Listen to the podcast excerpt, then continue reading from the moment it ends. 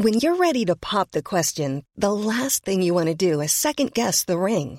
At Bluenile.com, you can design a one of a kind ring with the ease and convenience of shopping online. Choose your diamond and setting. When you find the one, you'll get it delivered right to your door. Go to Bluenile.com and use promo code LISTEN to get $50 off your purchase of $500 or more. That's code LISTEN at Bluenile.com for $50 off your purchase. Bluenile.com code LISTEN. Hey, I'm Ryan Reynolds. At Mint Mobile, we like to do the opposite of what Big Wireless does. They charge you a lot, we charge you a little. So naturally, when they announced they'd be raising their prices due to inflation, we decided to deflate our prices due to not hating you. That's right. We're cutting the price of Mint Unlimited from $30 a month to just $15 a month. Give it a try at mintmobile.com slash switch. $45 upfront for three months plus taxes and fees. Promo rate for new customers for limited time. Unlimited more than 40 gigabytes per month. Slows. Full terms at mintmobile.com.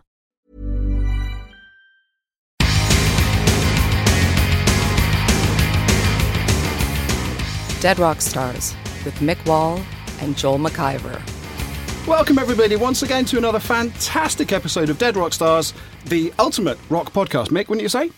Yeah. yeah. Well, I, I'm feeling a little more caffeinated than Mick today. I'm certainly much more enthusiastic. It's definitely the best rock related podcast ever recorded. Now, today, we're talking about a bloke who does indeed rock, did indeed rock, but he's not uh, what we would call a Lemmy, a Ronnie James Dio, the subject of our earlier stuff. We are, of course, talking about Lou Reed, the great Lou Reed. the great uh, rock and roll animal, as he was known in the 70s. But it doesn't fit into a category as easily as, say, Lemmy or Dio or Lynott or one of those greats. No, which makes him interesting. Oh, I mean, one of the great things about Phil Lynott is that you know you couldn't possibly mistake him for a ferret for a For a ferret? for a heavy You heard it here first, everyone. a ferret metal artist. Most of the most interesting rock stars brought something like um, else. stoats and weasels. they brought something else to the table. Bon Scott, you know, oh, Stoke. far more to the. Will you shut the fuck up about furry fucking fuck words? Venus in furs, of course. Is that where you got the idea of talking about furry animals from? Carry on, please, mate. What do you want to know? Well, look, everyone. My friend uh, Mick Wall here, esteemed author, journalist, uh, and me, slightly less esteemed author and journalist. As you know, we like to focus our attention on the great and the good of the departed of rock music. And as I was saying earlier, before Mick started talking about mammals for some reason, I, I don't know why. Lou Reed was, was really one of a kind, like Bowie, rock, who we rock talked and, about rock and roll animal. Rock and roll mammal. As we said Same thing, isn't it? More or less, for our purposes, yeah. Um, No, I think just for all purposes, no, an I- I'm animal is a you. mammal. I'm agreeing with you. Yeah. Wa- he was a mammal. All right, so where do we start with the great Lou Reed? You wrote a great book about him, Mick. Uh, I recall he died in, I want to say, 2013. And he you- did. You wrote a book the same year. Was that a difficult task, complex one, fun, interesting? I wrote about Lou Reed a lot in his life, and I always found him very, very difficult to write about, simply because I admired him so much and I loved the music so much, and it had been such a big influence on my life, my own writing, and my own uh, general appreciation of music. I remember back in 1984 uh, shoehorning a review of Lou Reed's New Sensations album into Yeah. the pages of Kerrang. Wow. And in those days, um, you know, I was writing reviews for fun, big, long reviews, massive, big reviews of Iron Maiden and people like that. And I just had to come up with 300 words on Lou Reed. Yeah. I- It took me all day. And at the end of it, it still didn't work for me because you know everything he did to my mind came with everything he'd done before Yeah. so it was very very hard to convey that in 300 words so given the book to do i actually really enjoyed it i mean I, I wrote it fast Lou Reed was famous at one particular for a lot of his career, but one particularly really brilliant period in the seventies where he just churned this stuff out. Kind of hit and miss in many ways. Yeah. But when it hit, it was wild and unpredictable. So I tried to do the book like that, and I Mm. I loved it. I loved it. Of course, when I'd finished, I thought, right, I'm now going to write everything I ever do like this from now on. But yeah, yeah. didn't work. Lou Reed was one of those people like Bob Dylan Yeah. who took rock music into a very literary area. Yeah. I mean, Lou famously, right up to his dying day, always characterized his own artistic creations as literature done to music. You know, a lot of bands, you know, talk to Metallica, you know, their, their influences are Black Sabbath, Yeah, yeah. uh, Deep Purple, Aerosmith. You talk to Aerosmith and they'll say Led Zeppelin and the Stones. Yeah. Lou Reed's influences, he loved doo wop music in the mm, 50s, mm, mm. but his influences were entirely literary. Hubert Selby junior mm-hmm. Delmore Schwartz, who actually mentored him at university, William Burroughs. This is a sort of intellectual step up from the usual set of influences, isn't it? Completely. And. A bit Um, like me, I'm, I'm quite like that myself. Yeah, I've noticed, yes. And what happened was he wanted to be a pop star, like all great musical artists start out wanting to be. But he found himself, by luck really, as part of the Andy Warhol entourage mm. in the early to mid 60s, at a time when Warhol himself was a very transgressive figure. You know, he, mm. it's not real art. You know, he's painting soup cans, he's doing silk screens of photographs of Marilyn Monroe. That's not real art. yeah. And he's making these films that, that don't appear to have a beginning, a middle, or an end. and, mm, mm. and they're about these awful types that just take drugs and talk bollocks and shag each other. And there's one film about a building that lasts 24 hours and it's just one shot of a building. I mean, mm. that's not real film, you know. That was Warhol in the 60s, and he very much mentored this idea, not just with Lou Reed, but everybody that was in that scene at hmm. his studio in New York, which he called The Factory. And Warhol essentially created a group called the Velvet Underground as part of what he called the plastic exploding inevitable. Hmm. It sounds quaint now, the idea, but in those days it just hadn't been done, which was a stage with music, theatrical presentation. So you'd, he'd, he'd have his own movies. Hmm. Not as a back projection behind them, but actually playing on top of them Yeah. He would have dancers, but not like the Ronettes. He used to have Gerard Malanga with a whip. Uh, explain who that is for people who don't It's know. one of me. Warhol's disciples, really. one of Uh, his superstars. Well, as they later became known, yeah, he Yeah, appeared in lots of Warhol movies and very good-looking guy, very into S and M, Oh. and he'd be on stage with a whip and bondage and this extraordinarily loud music played by this band where the drummer only had uh, one drum, a woman drummer named Mo. Mo, Yeah, sorry, exactly. And uh, she would stand there and bong, bong, bong, bong, bong, Mm. bong, bong. Uh, John Cale, nominally the bass player, but actually a classically trained viola player Welsh. and a Welshman, yeah. And Lou, not the greatest guitar player in the world, but very good at, at writing songs and just sort of making these. Everything that a group was supposed to do, they did the opposite. You know, he, he wasn't a brilliant singer, he was a mm-hmm. vocalist. Mm-hmm. Their main vocalist was this blonde, beautiful mm. ice queen named Nico who herself had been uh, the star of several European art house movies in the late 50s and early 60s. And Warhol decides, he doesn't even know if she can sing. He Yeah. just thinks, wouldn't she look amazing on stage? She's like six foot three, Yeah. Amazonian, but uh, Sort of had that real kind of German expressionist sort of glamour. Mm, yeah, yeah. So for Warhol, this was an art event. For Lou Reed, it was a, a way of kind of sneakily becoming a songwriter with a re- recording contract. Uh, they got a deal because anything Warhol did got a deal because he always made lots of money for everybody he worked with. But for Warhol, Nico was the star. But for Lou Reed, he hated it that there was this chanteuse.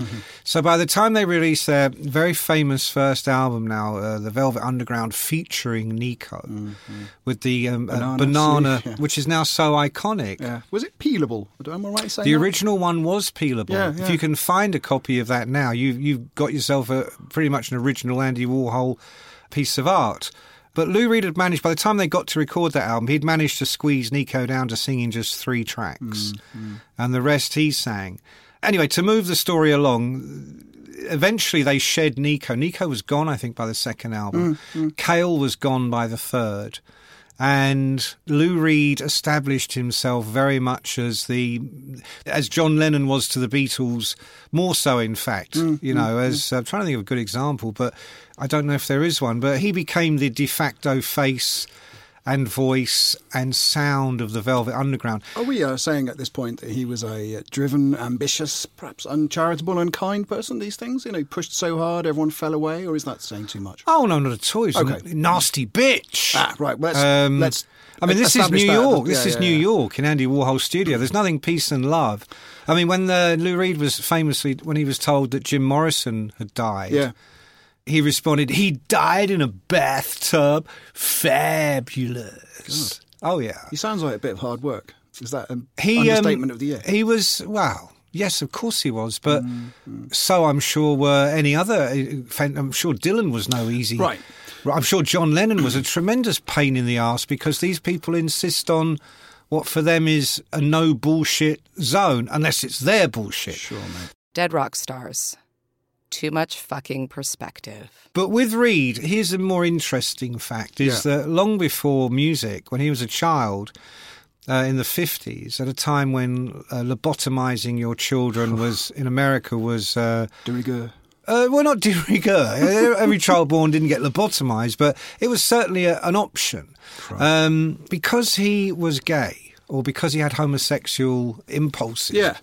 His parents took him to a series of electric shock treatment sessions. He did over a dozen. It's in all. insane, isn't it?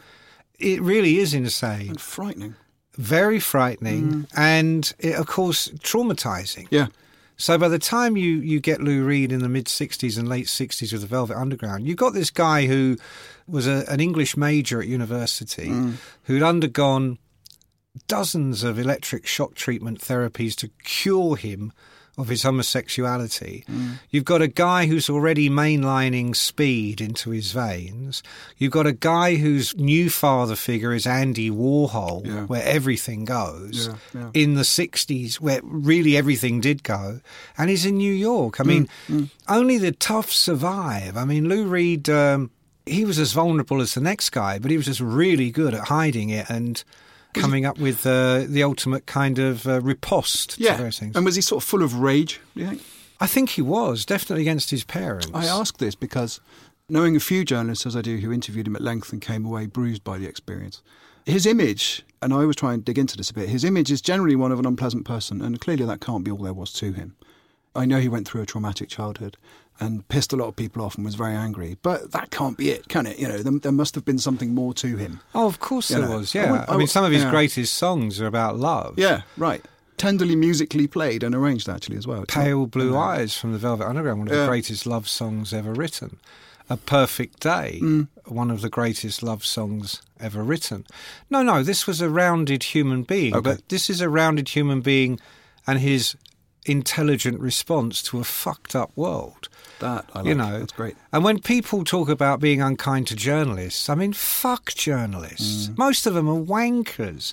You and I know tons of them. I wouldn't have them in the fucking house. I'd love to deny it, but I can't. You know, have them tell me where I went wrong on a piece of work. I know. Fuck you. I know, I You fucking aimless ass crawling piece of shit. Mm. Go back to your typewriter and your middle class snigger snigger fucking life, you know.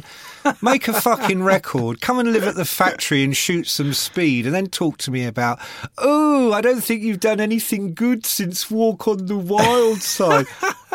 Fuck off. Walk on the Wild Side. Uh, we're jumping ahead slightly. That was on Transformer. Am I right? Am I wrong? His second solo album, right. yeah. Okay. So the first solo album, Lou Reed didn't do well, as I recall. Well, it didn't do well commercially. I mean, but you have to remember, almost nothing Lou Reed ever did did well commercially. What did then? New York. Well, we'll get to that. The point is, is that the Velvet Underground, who are now considered the sort of Beatles of the alternative underground Yeah. music scene, were completely unknown in Mm. their time. No one bought those records. They were absolute commercial flops. If they were around today, they wouldn't get beyond one record. The fact that they made four was simply down to the fact that A, they were with Warhol. B, in those days, it was a small cottage industry, the music business, and they Yeah. were prepared to, you know, take a leap of faith on artists that carried on uh, fighting the good fight. But the fact is, they were unknown. It was only David Bowie that popularised their cause. Lennon was interested in one of their albums. Frank Zappa liked one of their albums. You know, there was a name recognition. Yeah. But it wasn't until Bowie, as he did with Iggy Pop, Mm, as he did with Mott the Hoople, until Bowie really came along and sang their praises at a time when David Bowie was the most listened to rock star in the world, the guy everybody paid attention to. When was this? 71, 72? Uh, 72. I mean, Bowie yeah. produced Transformer. Yeah. I mean, he'd made Ziggy. Ziggy came out in June 72. Transformer came out a few months later. Yeah. Bowie and Mick Ronson produced, arranged, did backing vocals. Ronno played guitar. Yeah. They really did, as it were, produce that album for Lou Reed. It was recorded in London at the same place where Ziggy had been recorded.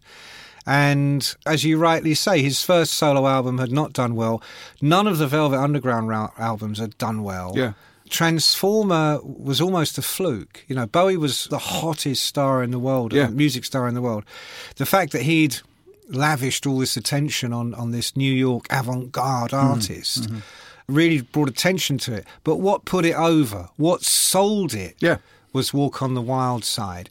A fantastic song, but the production on that, you know, if you listen to that song again and you hear the strings in the background, mm. no computers to do it for you in those days. This mm. is a mm. proper orchestral arrangement, I think done by Mick Ronson. You've got that fabulous saxophone at the end. You've got the inverted commas coloured girls going yeah. doot doot doot doot doot doot doot. Which was actually no, it wasn't. I was about to say that Okay. there was a, a popular story at the time that was Bowie and Ronson. Yeah. It was a vocal female vocal trio called the Thunder Thighs. And they were the same ones that also sang back up on Mott the Hoople albums like uh, that song, The Golden Age of Mm, Rock and Roll, and uh, Honaloochie Boogie. and- Right.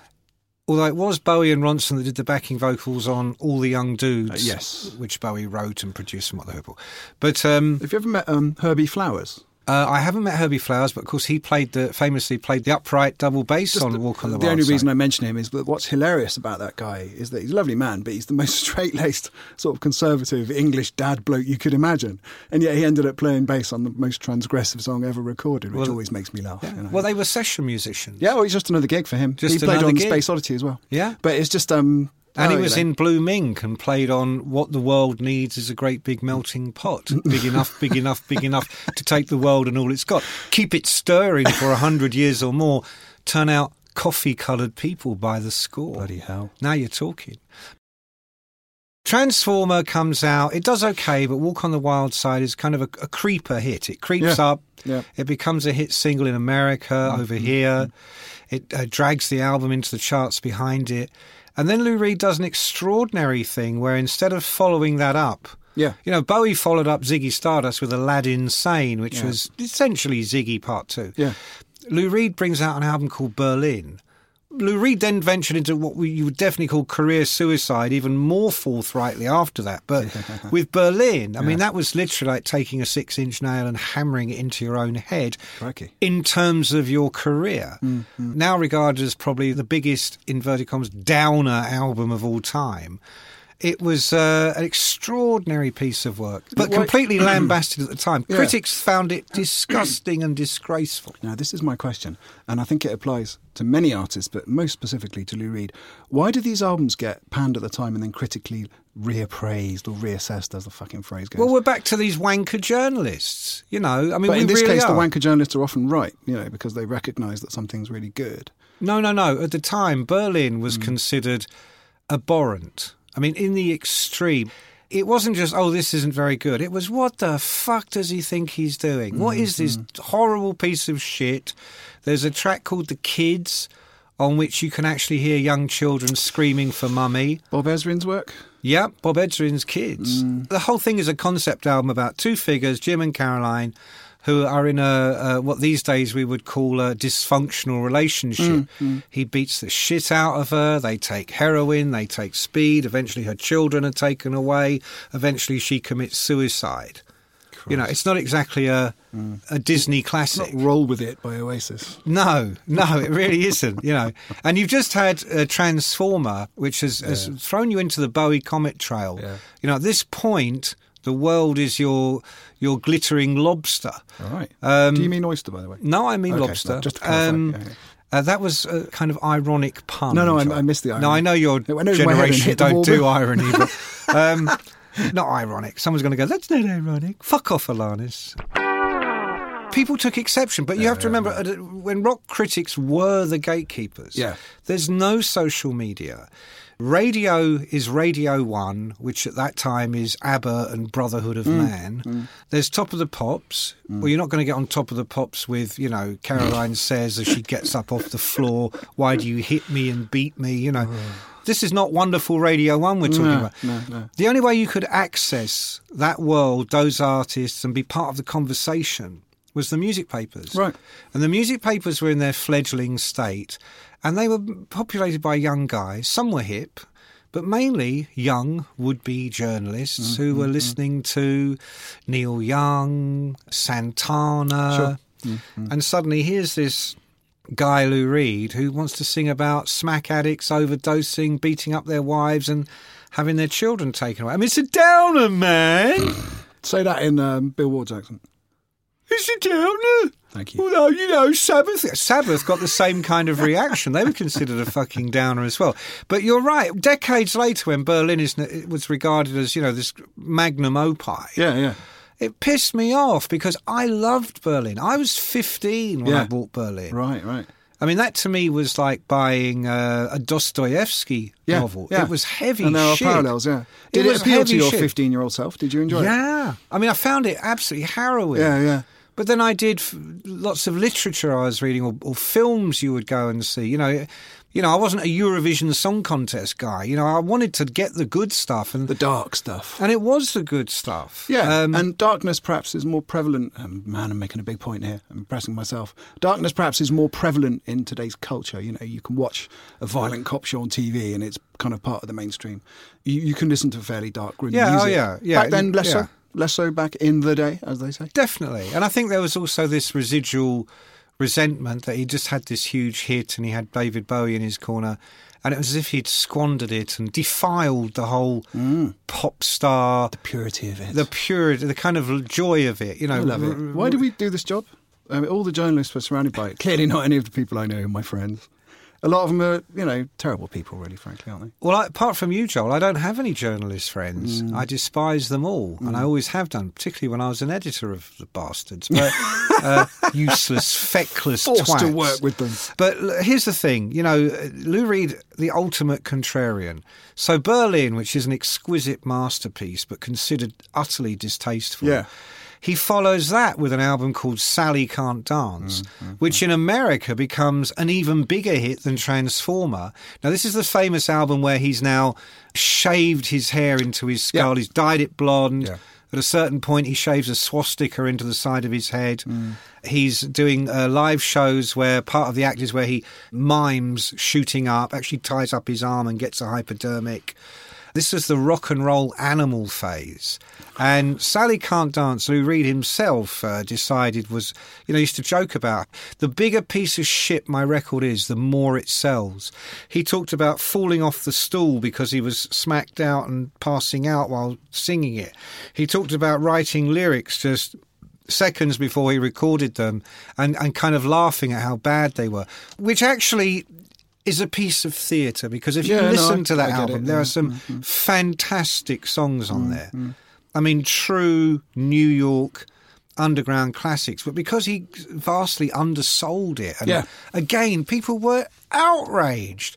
You know, not only does he deliver this piece of shit, depressing rubbish Yeah. Berlin, now he comes out and says he wasn't even awake when he was recording this stuff and people are buying it. I mean, he's just beyond the pale, bastard, you know. Ha ha ha. Great stuff. What a massive uh, sort of kerfuffle. Huge kerfuffle. Perhaps the music was only the smallest part of all this. You know? Well, no, it was, it was an important part, but Yeah, yeah. I think Lou Reed, you know, at a time when you were making one or two albums a year, Yeah. This is partly a reaction to. I mean, no one gave Berlin a good review. Yeah. It was universally considered a disaster, a suicide note. You know, uh, utterly the you know you've destroyed your career. Even his record company were telling him this. Mm, There wasn't anybody going, you know what, Lou? They're all wrong. It's it's great. Did he They're have all- a manager, Svengali he had different managers, yeah. They, not many of them lasted because he was very demanding. But straight after Sally Can't Dance, you know, you get the ultimate, the ultimate Are we fuck off MMM by any chance? metal machine music. See, I've sat through that. And Wait, the uh, whole thing? I have. You have not. I have. I did it once. And Were you uh, on drugs? No, Christ, no. I think I might have had a cup of tea. I just thought it was horrendous, terrible bollocks. Me and you could have could have done it in five Ah, ah, in, in a no, day. no, no. Yeah, we could have done. No, it. no, no. When Marcel uh, I know where you're going. Go on. brought out his toilet bowl and said, "That's art," everybody went, "I could have done that." But they didn't. fucking couldn't because they yeah, yeah. didn't. Yeah, I know. I'm aware of this argument. Well, no, it's it, not an argument; it's it, a yeah. fact. Okay, Warhol. Some of his most famous paintings in the '60s were of dollar bills. Yes. you know, he said in his book, "I don't know what to do next. I don't know what's my favourite thing. I'll paint Hmm. that." And he thought, "Money. That's my favourite thing." So he now does these huge silk screens of dollar bills, and they're very successful and making lots of dollar bills. Now I can go, "Well, I could have done that." Well, actually, I couldn't because it wouldn't have occurred to me in a million Right, years. right. Well, I suppose what I mean is that you and I could replicate that. Yes, we wouldn't. Well, of course we originate the can idea. replicate Yeah, it, but what's the point of that? Because, well, right, yeah, but why is that even an issue? Is because you kind of look for some artistry and some technical, well, you know, well, amazingness from the art musicians. is conceptual, but it's in the eye of the beholder. uh, or the ear of a beholder in this case.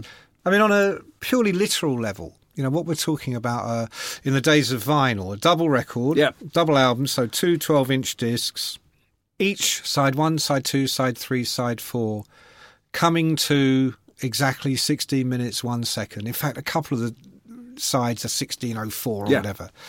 But this was music, soundscapes, whatever you want to call it Yeah. purely instrumental, no melody, no conventional structure. This was music made by guitars that were feeding back, but also tape recorders used Yeah. to record that sound and then play it back on loops so that you got what these days you might call a drone. You know, Yes. oing, oing, oing, although more subtle than that. Very similar to what Steve Reich and Philip Glass were doing at the time was it sounds as if on first glance it's all one thing. But in fact, if you start on side one, by the time you get to the end of side one, if you play the beginning of side one and then move the needle over to the end of side one, you'll find by then it's actually changed considerably. Yeah. But it's so subtle and so precise that, you know, you don't notice it, at least not at first. yeah. So this isn't a record you put on to go, oh, I love this. Uh, this will cheer me up. You know, th- th- this is the difference between, in terms of art, this is the difference between a Michelangelo, Yeah. where you just admire the technique, you admire the substance, but it's figurative and you Mm. can, it's good on the eye and you can follow it, to a Jackson Pollock, Yeah, okay. where people go, well, what the fuck's that? Guy's just throwing fucking paint. Yeah. No, I, I grasp You're, this. you're Yeah. right on one level. The guy is throwing paint. Yeah. But actually, there's a method to his madness. But this is the dividing line between Lou Reed and, shall we say, Suzi Quatro. All right. You know, similar period. Yeah. This is the dividing line between Lou Reed and Mick Jagger. Let's put it like that. This is the dividing line between Lou Reed and David Bowie until David Bowie somewhat emulated With that approach with Low, yeah, right. particularly side two. Yeah. If you've No, been no. listening to Stockhausen, Yeah, right. if you've been listening to Berlioz, or you know, trust me, what Lou Reed did didn't come out of nowhere. Mm, and yes, of course, it's veiled in contempt. It's veiled in self-loathing. It's a high art joke in many ways. It's an insult in many ways. Nevertheless, he did it. No one else did it. And we're still talking about it We today. are. We're It's still very much part of the debating it today. I love talking about this album. I remember there's a, there's a magazine called Terrorizer, which is an extreme metal thing, and uh, they once ran a poll saying uh, which is the most extreme album ever recorded. People clearly wrote in and said it's Slayer, it's Morbid Angel, Kill 'em all! and so on and so on. Yeah, yeah. But actually. They wrote themselves that they thought the Metal Machine music was the most extreme album ever made. Now Hmm. that showed serious intelligence and, and a little bit of stepping outside the box. But I have a question for you. I can see you're about to talk, which is why I want to say it we can defend or not defend the artistic merit of this album all day, and I love doing that. Would you defend its musical quality? Of course, yeah. You like the sounds on the record. Forget the I didn't artistic say I didn't say I like the sound. You said, is there anything to defend about the musicality? yeah, okay. Yes, yeah. of course. Do you like the sounds that you hear when they come off the record? Liking sounds? Doesn't mean defending musicality. Right, simple Are question. you saying uh, no? No, it's not. Do you like listening to the album? No, Does anyone? Probably Lou not. Reed used to like listening to it. So my point is only this: that this is where we find a brilliant, brilliant turning point, or a sort of a catalyst for discussing something's musical merit as opposed to its artistic merit, which to me are completely different. I love the fact that he released it. Don't get me wrong. I love the fact that he recorded it, that they made it a double album just to take the piss even more. But I think it's utter bollocks at the same time. That's what fascinates See, me. I don't dis- I don't What- agree what's with your you. take? no, Yeah. I totally disagree. Let's have it. I totally disagree. I think what you're talking about is a visceral, immediate reaction. But if you listen to great jazz music or great classical music or any of the great electronic composers, you listen to Philip Glass, you know, you listen to Steve Reich, Mm. you listen to On the Beach, you know, you listen to some of those, they don't even know what to call them because they're not classical, they're not jazz, they're avant garde Yeah. moments of silence. You know, is that musicality? Is that something to think about in the same way you think about art? Just because I don't like it or I think it's bollocks, I think says more about the listener than it does about the piece of work. The fact is, it's a statement, and you can dismiss it, you can get angry with it, you can mm. call it bollocks. Mm, mm. But you can do that to all kinds of art. There are still people today that look at abstract art and go, "Well, that's bollocks." Yeah. Tracey Emin's bed. Yeah, well, I could, I could have done that. Yeah, yeah. No, I couldn't. No, and believe me, I despise that knee jerk reaction myself. The point I was only making was that I thought the music was crap, but that it was a wonderful artistic statement that I'm glad the was music made. Music was crap. Oh, God, yeah, No, yeah. I can't. No, I totally disagree. Uh, okay. I fundamentally disagree.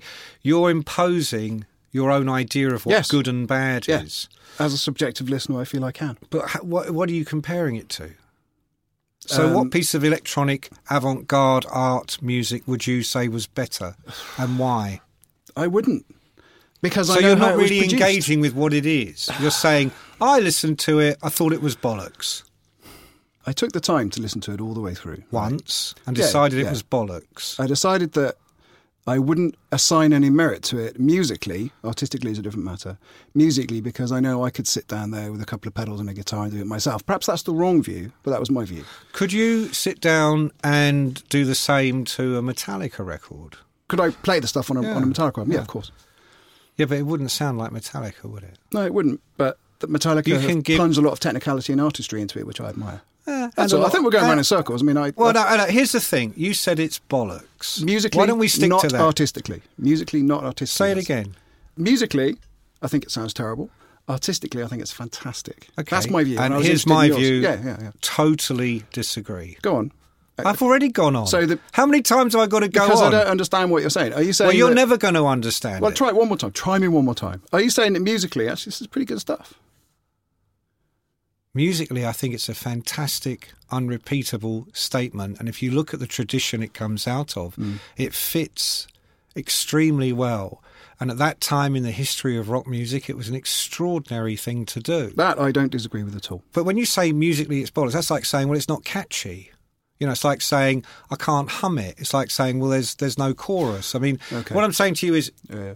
you've made your statement. It's bollocks. Here's my statement. No, it isn't. Yeah. Okay. Okay. And this is what's wonderful about it, right? In this case, it's a fairly extreme example of, of what would pass for a double LP from a. You know what I mean? In- it's, it's well, it's- it's an extreme statement. It is. I, I'm not going to join you on any of this. Okay. It's an extreme statement if you happen to be listening to the Rolling Stones that day, or you want something that is much more accessible and within your own All right, parameters yeah. of what rock music is. Contextually, okay. The. RCA marketed it with a picture of Lou Reed on the cover, clad in black leather with his dark glasses. It was one of the most exciting LP covers Yeah. of any Lou Reed album. But Lou Reed didn't build that sleeve. Lou Reed built the music. Lou Mm. Reed built the sound. We're not talking music in the conventional sense. We're talking sound. And if you can talk about sonic landscapes or sound in its purest form, then I just think you can't apply this very narrow set of Yeah. rules to a piece of art Yeah. that has nothing to say to that narrow set of rules. Yeah. But if you listen to Steve Reich, if you listen to Philip Glass, if you listen to Stockhausen, if you listen to some of the Velvet Underground, mm. European Son at the end of that, that's pure noise. Mm. There's nothing melodic or anything that would make sense Structured, to a structured. conventional musician. It's about that wonderful opportunity that pop music offered us in the 60s and 70s, Hmm. which was to do something completely rule breaking, to do something where there were no maps, to do something where people went, What the fuck is that? Mm-hmm. That's not right. That's bollocks. I'm not having that. And Lou Reed did that not just on Metal Machine Music. Mm. That was the reaction he got to the Velvet Underground. That was the reaction he got to Berlin. That was the reaction he got to pretty much all of his records, up until and including Lulu, Mm, which got even more vehement reactions because it was bringing in an audience that had no experience Yeah, no or appreciation Yeah, of yeah. what Lou Reed was about. Yeah. But purely going, it's Metallica. What what the fuck you doing? Yeah, they had no chance. So let's agree to disagree and move on. I think we agree, actually. Now, the only thing I would add on your behalf is this was at a very, very dissipated time in his life when he was mainlining speed mm. on a regular basis. He was staying up for four or five days at a time. His significant other at this point, the love of his life, was what these days we would call a transgender person Yeah. called Rachel. In fact, Rachel hadn't had any surgery. Yeah. So Rachel was actually a man named Richard who ha- was taking hormones to grow breasts Yeah. and inhibit facial hair. And when Richard wanted to have the surgery to get rid of his genitals, Lou Reed freaked out because he liked the idea of Rachel, but he wanted Rachel with a male genital. A bit extra. Mm. Lou, in those days, spent most of all of his life inhabiting these really dark after hours clubs in New York, all. S and M, Yeah. heavily gay, heavily not no gay is such the wrong word. Transgressive, you know. Transgressive, but in a mm. purely sexual sense. I Yeah. mean, Lou Reed at this point, one of his favourite things was to get men to shit in his mouth. Oh, that's nice. So Lou Reed is living a life not as other people live it. No. In fact, on the cover of Metal Machine Music, there's a famous line. It's just a one quote from Lou Reed where he says, "My week beats your year." Now, I remember reading that when I was about 16 and just thinking, what a fantastic line. But it's only as the years have gone by and one learns more about that period Yeah. that you go, fucking week did beat my Yeah, uh, yeah, yeah. I don't recall having men shitting in my mouth. So now you kind of get a context to which Lou Reed went, you know what would be fabulous? Yeah, no, I, I thank you for putting all that in context. I do grasp it. I mean, you know, Mick, I'll listen to Scott Walker, right? You know, I will listen to industrial music, I listen to noise music, and I do perceive where metal machine music fits. Ryan Reynolds here from Mint Mobile. With the price of just about everything going up during inflation, we thought we'd bring our prices down. So to help us, we brought in a reverse auctioneer, which is apparently a thing. Mint Mobile unlimited premium wireless. Ready to get 30, 30, bit to get 30, bit to get 20, 20, 20, bit to get 20, 20, bit to get 15, 15, 15, 15 just 15 bucks a month. So, Give it a try at mintmobile.com slash switch. $45 upfront for three months plus taxes and fees. Promo for new customers for limited time. Unlimited more than 40 gigabytes per month. Slows. Full terms at mintmobile.com.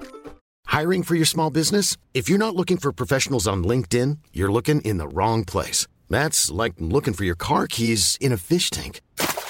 LinkedIn helps you hire professionals you can't find anywhere else, even those who aren't actively searching for a new job but might be open to the perfect role. In a given month, over 70% of LinkedIn users don't even visit other leading job sites. So start looking in the right place. With LinkedIn, you can hire professionals like a professional. Post your free job on linkedin.com/people slash people today.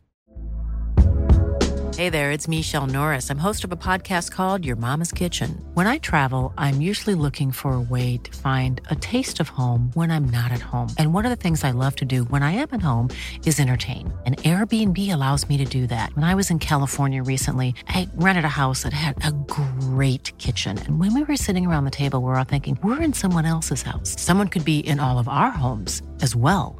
If you have a home, but you're not always at home, you have an Airbnb. Your home might be worth more than you think. Find out how much at airbnb.com/slash host.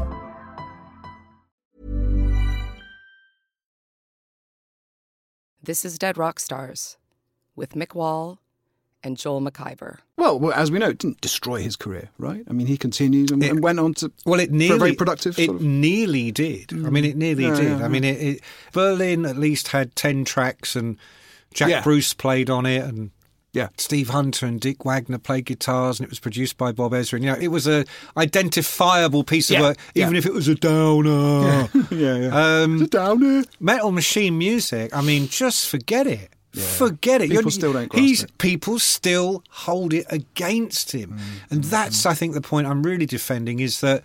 You know, people go, oh, you know, you're always going, well, you don't get it. It's not about getting it, it's about letting it. It's about allowing there to be a space for something like this to exist without insisting, how dare you, Yeah. or what the fuck, you know. I'd like to uh, at this point give a shout out to uh, one of my half brothers. His name is Moss. He's doing a PhD in music composition at the moment. I said to him the other day, "Talk a bit about the music you're making as part of your PhD. What's it like?" And he looked at me and said, "Like, not only can I not say what it's like, I can't even say whether I like it." and he explained this very clearly. He said, "It's not about whether I like it or not like it. It's about mm. whether it exists." And he talked a little bit about some of the things that you've been saying over the last few minutes, which is that you cannot assign your own parameters to a piece of art that has no recognizable parameters.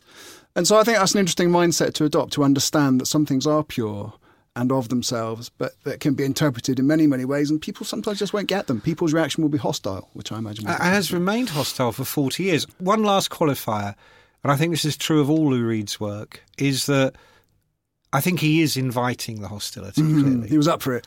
Oh, yeah. Yeah, yeah, yeah. On the other hand, I mean, straight after this, he makes Coney Island Baby. Right, which was a tribute to the, his youth, I guess, right? The kind of ro- uh, nostalgic, romantic sort of holiday thing. The title song was. Yeah. I mean, I've just described Lou at his craziest in Yeah. the 70s and uh, before that with Warhol. As a kid, he was really into football, American football. Yeah. And people don't understand actually how big he was into it for his whole life. Lou could sit around and have a beer and a burger and talk about the game. Amazing. I know. With Rachel sitting next to him.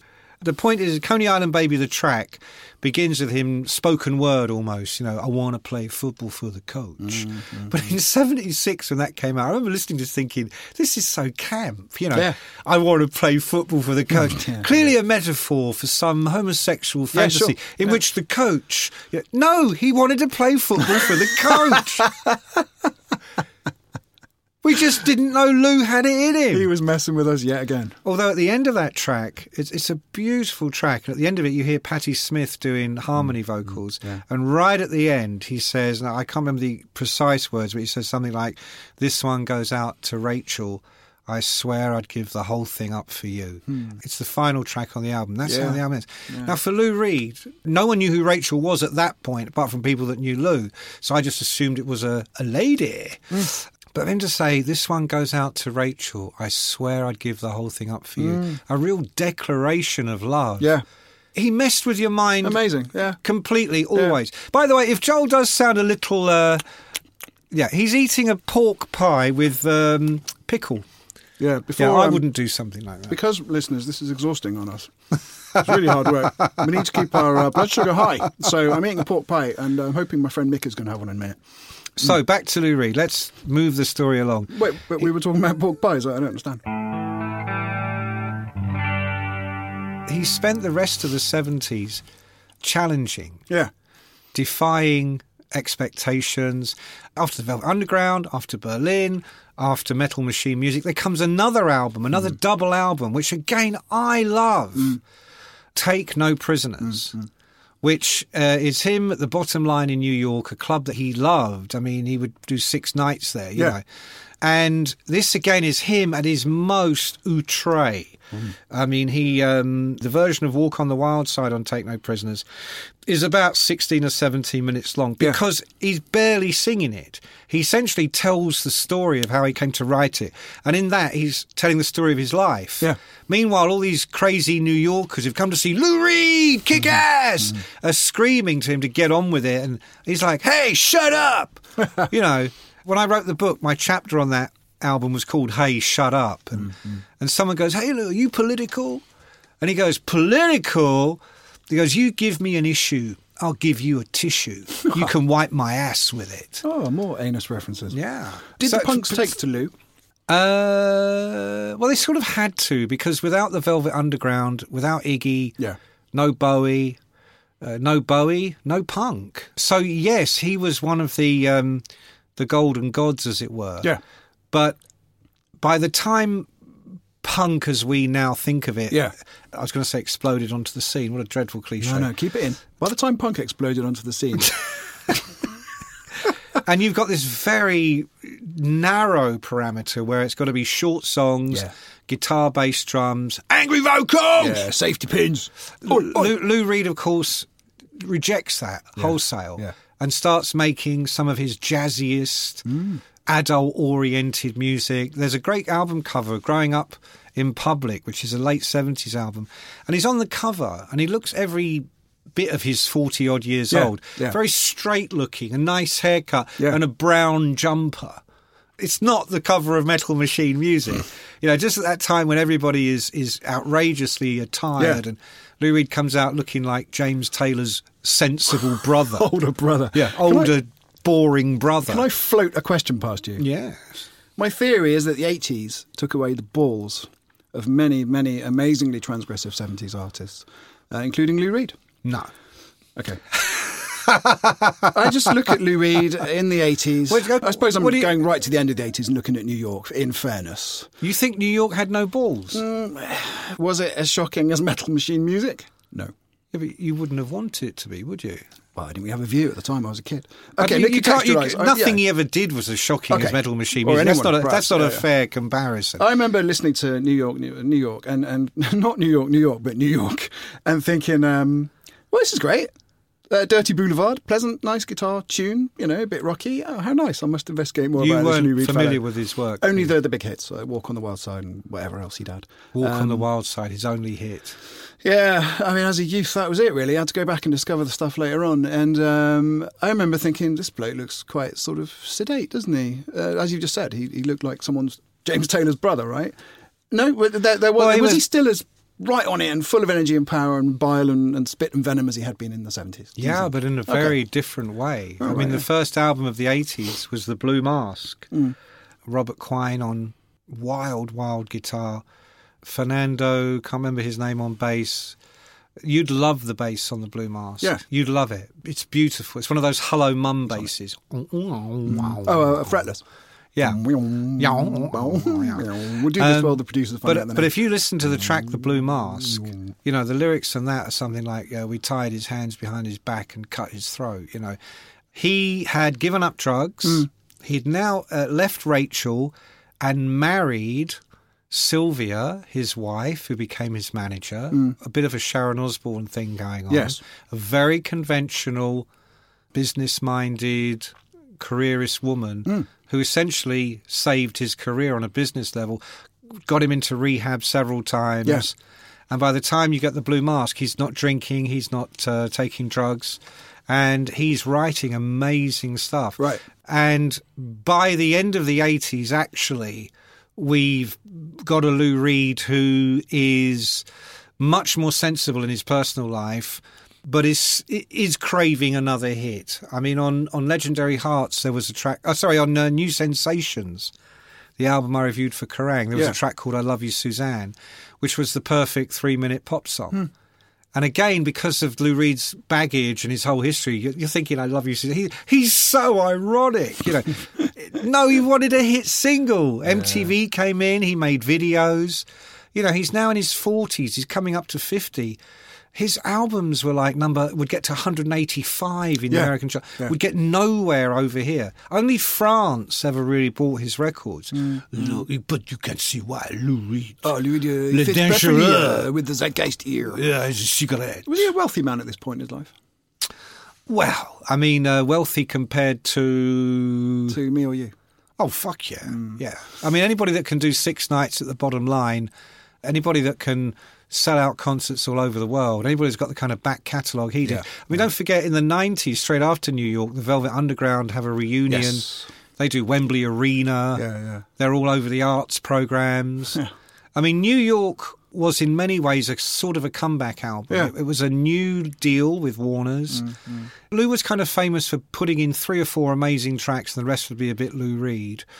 New York was was every single track was a killer, mm, and it re-established him as a as a frontline artist. He was no longer sort of where he's not as good as he used to be. Yeah. In terms of his career, it brought him back into the mm. 90s as a guy who was mm. potent force again. That's when I met him and interviewed him. Tell me. I loved every minute. You know, all that stuff you were saying earlier about the, the journalists uh, mm. finding him. Hard work. Yeah, yeah. I love that. So set the scene. When was this and what was it for? it was in Los Angeles in about 89, 90. Oh, for the New York album? Yes. Right, right. And of course, he's doing lots of interviews because he's very pleased with this record and it has potential. And it was fantastic. I remember we went in and uh, he ignored me completely at first. And then he was like, oh, oh, I have to do this now, you know.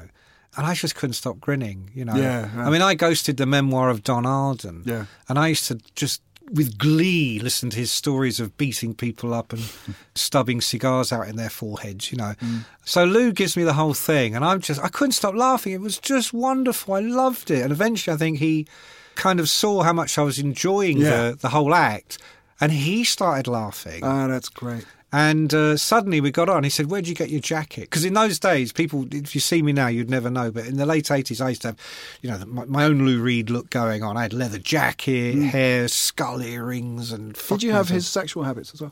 No, I didn't. Well, there's No, I always time to develop those. But there's still time, Joel. I mean, if if you are feeling you need a dump later on, let me know. But um, and he was like, "Where'd you get your jacket?" And I had this sapphire earring. God. Yeah, I like your earring. You know, I thought his voice. He was like, I like your earring. He didn't tell. He was like, I li- You have that deep voice. li- yeah. I like your earring. Phil Lynott again. Phil Phil Lynott was there, and he said, "Lou likes your earring. Do you like Fleetwood Mac? Lou loves it, don't you, Lou? Go on there." Was it like Uh, on the records, you know? The dirty, Yeah, yeah, dirty exactly, but boulevard. deep. I'm gonna cry down the dirty boulevard. Hello, Mick. Hello, That's not Lou Reed. hello, Mick. Hello, Mick. Hello, Mick. Was that Bob Geldof? did, it did sound a bit Irish there, yeah. Yeah, It's because I was saying Mick. if you over again. actually- Hello. Give me a bit of space, I'll give it a go. Deep breath. Hey. hang on, hang on, hang on, hang on, hang on. Hey. Hey. No. Come on. I like. Nah, fuck that. I can't do it. I see. Hang on. Take the earphones off. Hang on. Hang on. I like. nah, forget it. I can't do it. Okay, don't worry. But Everybody knows his voice. Deep Lou Reed voice. Hey, I like your earring. And uh, and he meant that. who knows? I just laughed and said, I like yours. and he's like, Where did you get it? I went in a shop, you know. And uh, Sort of And- like Velvet Underground lyrics, this. yeah, I really thoroughly enjoyed it. And at the end, he said to me, It's so nice to talk to someone who gets my music. Wow. And uh, and I thought that was a wonderful thing. You know, Just I a was- bit to hear from Lou Reed. It's incredible. Yeah, yeah. Dead Rock Stars. Carpe diem, baby. Was he aware of his own stature? You know some people are. He talks was and well. He, he had this thing where you know Lemmy had this. Yeah. Okay, he was entirely aware of his stature, but he was also entirely convinced that no one else was. You know, he oh, he was uh, carrying that chip on his shoulder, was he? They all do, Joel. You know, the, the Mavericks and the Outlaws, whether Yeah. it's Lemmy or Lou Reed or whoever, you know, they're like. Uh, Joe Bonamassa isn't in this category, right? But I saw him play once and he made a gag. He said, uh, 12 years, eight albums, no hits. and everybody cheered. Yeah. Of course, they want a fucking hit. All right. Don't we all? Mm-hmm. You know, you want a hit so that you can go, doesn't mean anything to me. Oh, I mean, But I if you make don't- music for myself. If other people like it, it's a bonus. Yeah, it's a bonus, yeah. But if you don't have a hit, it's like, what's wrong with everybody? You know, don't they recognise my genius? But I remember interviewing Iggy Pop once. Yeah. And I'd interviewed him quite a few times before, and he didn't remember me. I'd got older and my look had changed, and uh, No mullet. I'd no mullet, and I was wearing glasses. And I said, I was talking to him about success. There's a wind up.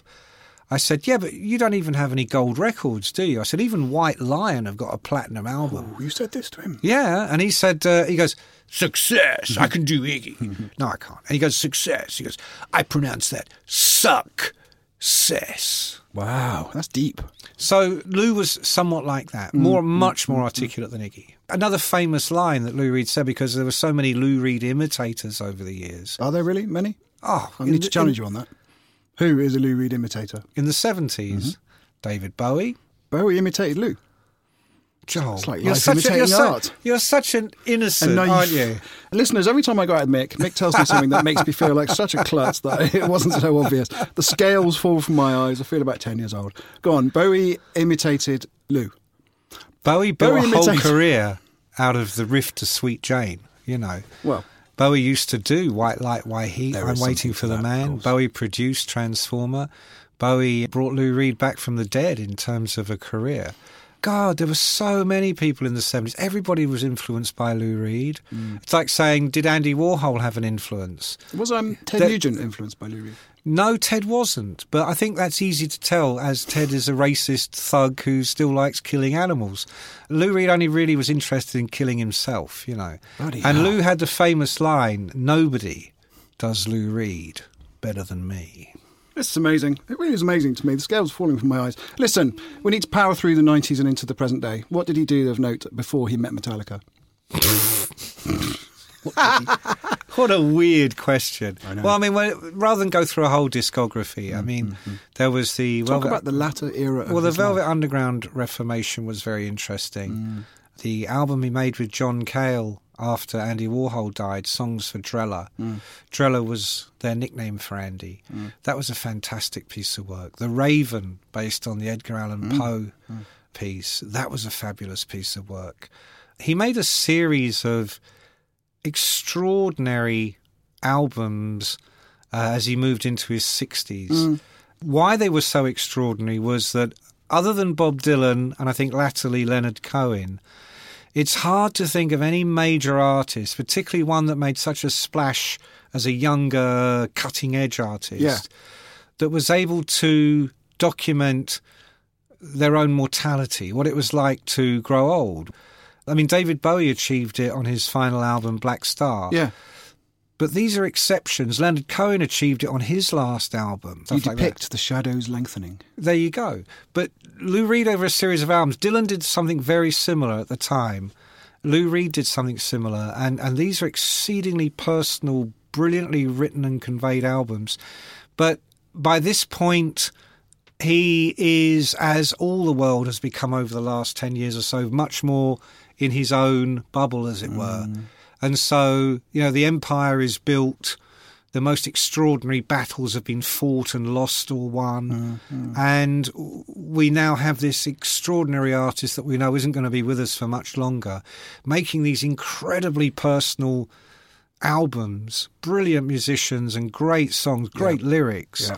But clearly, the days of will he ever have another hit or Mm-hmm. is he going to tell the audience to fuck off? I mean, he was still doing stuff like that. You didn't mess with Lou ever. Mm-hmm. But by the time you get to the album he made with Metallica, the appeal for Lou was uh, not since the Velvet Underground had he worked with a real band. Yeah. He'd worked with some fantastic Yeah, musicians. in the- guys, in yeah. the- so he'd played with great musicians, but he'd never had an actual band. And as you know, there's a big difference between a band, a true band that have played together for a long time, particularly one like Metallica, who purport to live on the edge, you Mm. know, purport to make music that isn't cut and pasted for the radio or for easy consumer consumption. Yeah. The attraction for him was to write some material that could be represented in a way that you can't hire guys to do that. Yeah. And Yeah. Metallica, I'm not going to pretend to read James Hetfield's mind, but Lars Ulrich, of course, you know, knew all about Oh, yeah. of the Velvet Underground. Cliff Burton was a massive Velvet Underground fan. Yeah. You know, Cliff Burton was one of those few uh, rock and metal guys that loved Lou Reed. Mm. So Lars, in his constant search for credibility, which is one of the reasons Metallica aren't Slayer, you Yeah. know, aren't Anthrax or Iron Maiden. You know, Iron Maiden could not have made an album with Lou Reed. You know. Metallica just about pulled it off Yeah. in terms of, you know, the Lou Reed audience seeing it as I can go with that. I can think about that. The Metallica audience, not at all, because they don't Yeah. understand who this guy is or why Metallica Yeah. would want to. Like the opening line is about cutting her tits off or something, isn't it? yeah, yeah. So I, I have always tried to ignore the peanut gallery, you know, the uh, millions of Metallica fans who didn't get it and didn't try. Maybe thousands, I don't know. Maybe they tried, who knows? I certainly did. My view uh, of um, Lulu is that uh, it didn't particularly work musically, but it is a fantastic piece of art. And I cherish it, actually, although I rarely listen to it. So it's not dissimilar to how I think about, you know, Metal Machine music. I will sit down and listen to that last 10-minute orchestral ending of Junior Dad because it's amazing. I think it's a quartet or a quintet who are just coming in and out of a chord and resolving. And, Very drone-like. Beau- It's totally drone. It right? very harks back to Metal we, did, Machine we didn't even mention Lou's guitar tuning that he invented, which is where all the six strings were the same note, right? I didn't know about that. Yeah, That's a listen- musician thing. Well, if you listen, to, it's not a major deal, and I always kind of bring the tone down a bit by introducing something like this. But if you listen to all tomorrow's parties, Right. when Lou is doing his weird sort of drone solo, every string has the same note. Really? Yeah, that's where you get that cool That's how he does it. sitar-y, droney effect. He Right. called it the ostrich tuning because he'd written that song, hadn't he? Yeah, Right? yeah, yeah. When I wrote my review, I said, This is the sound of a lot of very wealthy men sitting around a room, and no producer or editor is going to dare to say, You know what, fellas? We could probably take a couple of tunes out here. Well, we could probably knock out 10 minutes here because they would have been told to fuck off. And I'm glad that that did happen because I love that very long, self indulgent piece of orchestral noodling. Okay, I'm going to disagree with you No, again. Pray, pray do. When the Velvet Underground recorded Sister Ray, Yeah. Which was 17 minutes long, the engineer in the room actually walked out after three minutes. You out. Stop eating a pie and interrupting me. Just shut up and listen. He actually walked out because he said, I'm not going to sit here for this shit. Yeah.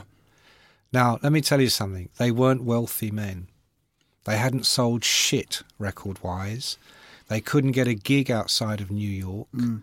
And yet they made a 17 minute track called Sister Ray, which was about shooting up, masturbation, and a dead body in the room. and you talk about a one note drone, a repetitive, momentum, hypnotic, hypnotic, hypnotic. You know, it was right there. Yeah. And they didn't own shit. Mm. So that thing you hear at the end of Junior Dad, that was Lars and Metallica trying to get away from the idea of being a regular, standard, does what it says on the tin thrash band. And that for Lou Reed was a chorus. That for Lou Reed was how you made music. Yeah. What did you think of the record then? Masterpiece, as I said at the time. I said it was a masterpiece. I wrote a review of it in Classic Rock where I gave it 10 out of 10 and had the reviews editor, who ironically I had hired some years before, come back to me and tell me that he and the current editor had gone to listen to the album themselves and decided uh, there was no way they could run my review because at best it was only 7 out of 10 and they couldn't wholeheartedly recommend it to classic rock readers. So I had to rewrite my review and give it 7 out of 10. Hmm. And that to me tells you all you need to know about Lou Reed, about fucking journalists, and about the incredible furore that surrounded every artistic statement Lou Reed made throughout his entire career. Did Lemmy ever make a piece of work that would be considered so transgressive that I would be asked to rewrite my review and give it a lower score? I mean, I find it, it beggars belief, really. Sorry, the answer is no, of course. My reply was, we should put this on the cover of the magazine and let's have a real conversation about it. Was Um, not to be. No, no. I can't tell you what was in their heads other than they didn't get it. And if you say, well, you don't get it, they go, well, it's easy to say you don't get it. And that's why I go, no, no, forget that. You just got to let it. You know, I mean, to me, Metallica making an extraordinary statement that no other major heavy metal band would ever have made. And it doesn't matter whether you like it or you Yeah, don't like it. As we've said. It's just a fantastic thing that will never happen again. Do you, And isn't that what rock music is supposed to be about? Freedom. Well, to me, art elicits responses. That's the point.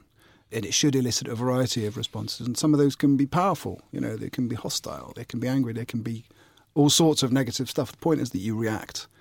What does rock mean? You know, rock means loud, jumpy around music, doesn't it? You know, and that's well, what- when I was growing up, it meant freedom of expression. It meant fuck the man, mm. make your own rules, don't take the received wisdom. Growing your hair was because you weren't allowed to. yeah, All you guys listening to this with long hair, That was be- that was because it was a way of saying "fuck you." I'm going to bring my own ideas, mm. and I should be allowed to do whatever I want to do. And if you don't like it, you don't have to. But don't tell me I can't do it. So here we are talking about abstract concepts that, that are important. And what's triggered this conversation is an album by Lou Reed and Metallica, which is, I think, its true function and its legacy. I think several albums. I think from the very first Velvet Underground album up to the very last Lou Reed album with Metallica, every step that man made in his career caused controversy. People didn't like it, they didn't understand it, they resented him for it. And I think that is an staggering achievement. Not even Bob Dylan can say that. And it was his last album.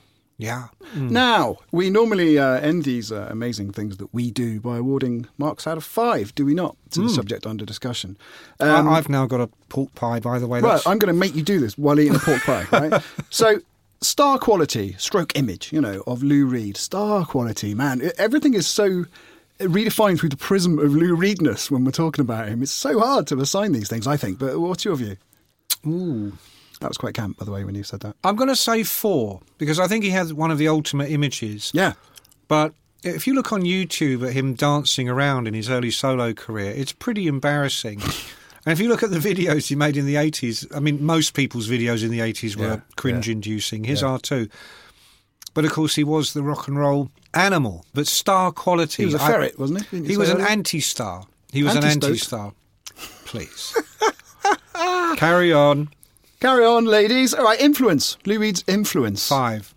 Okay, drone rock, noise core, industrial music. These are all things that exist and make a lot Punk. of money. Yeah. Glam. Being miserable. Hating journalists. No, I think Dylan Art and John. Lennon Art had the rock, march on him there. You know, mm. art rock, rock as art. Does Yeah. it does it get more artistically infused than that? You know, factory scene. Well, that was his first and foremost motivation and priority. milieu. All right. So Sorry, I butted in. Yeah, five. Five, okay, yeah. good. His taste for excess. Not like you to butt in. Taste for excess, uh, 10. uh, when he was being excessive, 10. and then he cleaned up. Did he not and start doing tai chi and all this stuff in the nineties? And But even that he did to excess. good. And finally, death as a career move. Has his star risen since he, you know, passed on to No. pastures new? No. Did he have much more in him of greatness? Do you think? Oh, undoubtedly. As I say, he was one of those very few artists. I mean, God bless Phil Lynott and Bon Yep. and Lemmy and Dio, but they'd gone way past the point of ever doing anything new and startling. It was Yeah. always going to be more of the same. Uh, Lou Reed, you know, his last album was Lulu with Metallica. It's incredible. That's who we're talking about right now. I have particularly enjoyed this one, Mick. I always enjoy the things we do, but we have not had a conversation to date until this one where we've talked about the essence of what music is, right? Mm. And and the narratives and the parameters that surround it. And I've loved it and it's brilliant and we could talk all day, could we not? And perhaps we will. if I didn't have this pork pie in my mouth, we could Mm, yeah. definitely talk more. We could talk more. All right, good. As well, let's uh, swing uh, rapidly on to our next dead rock star. And uh, let, well, there are some links compiled here by Ian. Do I need to read some of that? Um, no, I'd like to finish your three, please. now, uh, the next episode that you're going to hear next week, there are some similarities. Joel, Joel you, you do this. You do this. There are some- I'm, I'm eating okay. Moving swiftly on to the rock stars you're going to hear about next time, and I say rock stars advisedly because it's more than one this time. Um, there are some similarities. Now, like the Velvet Underground, our next two dead rock stars also had a gruff, grumpy, outspoken frontman in their band with an occasional taste for smack, no longer, of course. Lou, he was vicious, was he not? Our next rock stars were vulgar, all right? Adjectives with a V, you don't hear them very often. Lou, of course, suggested a walk on the wild side.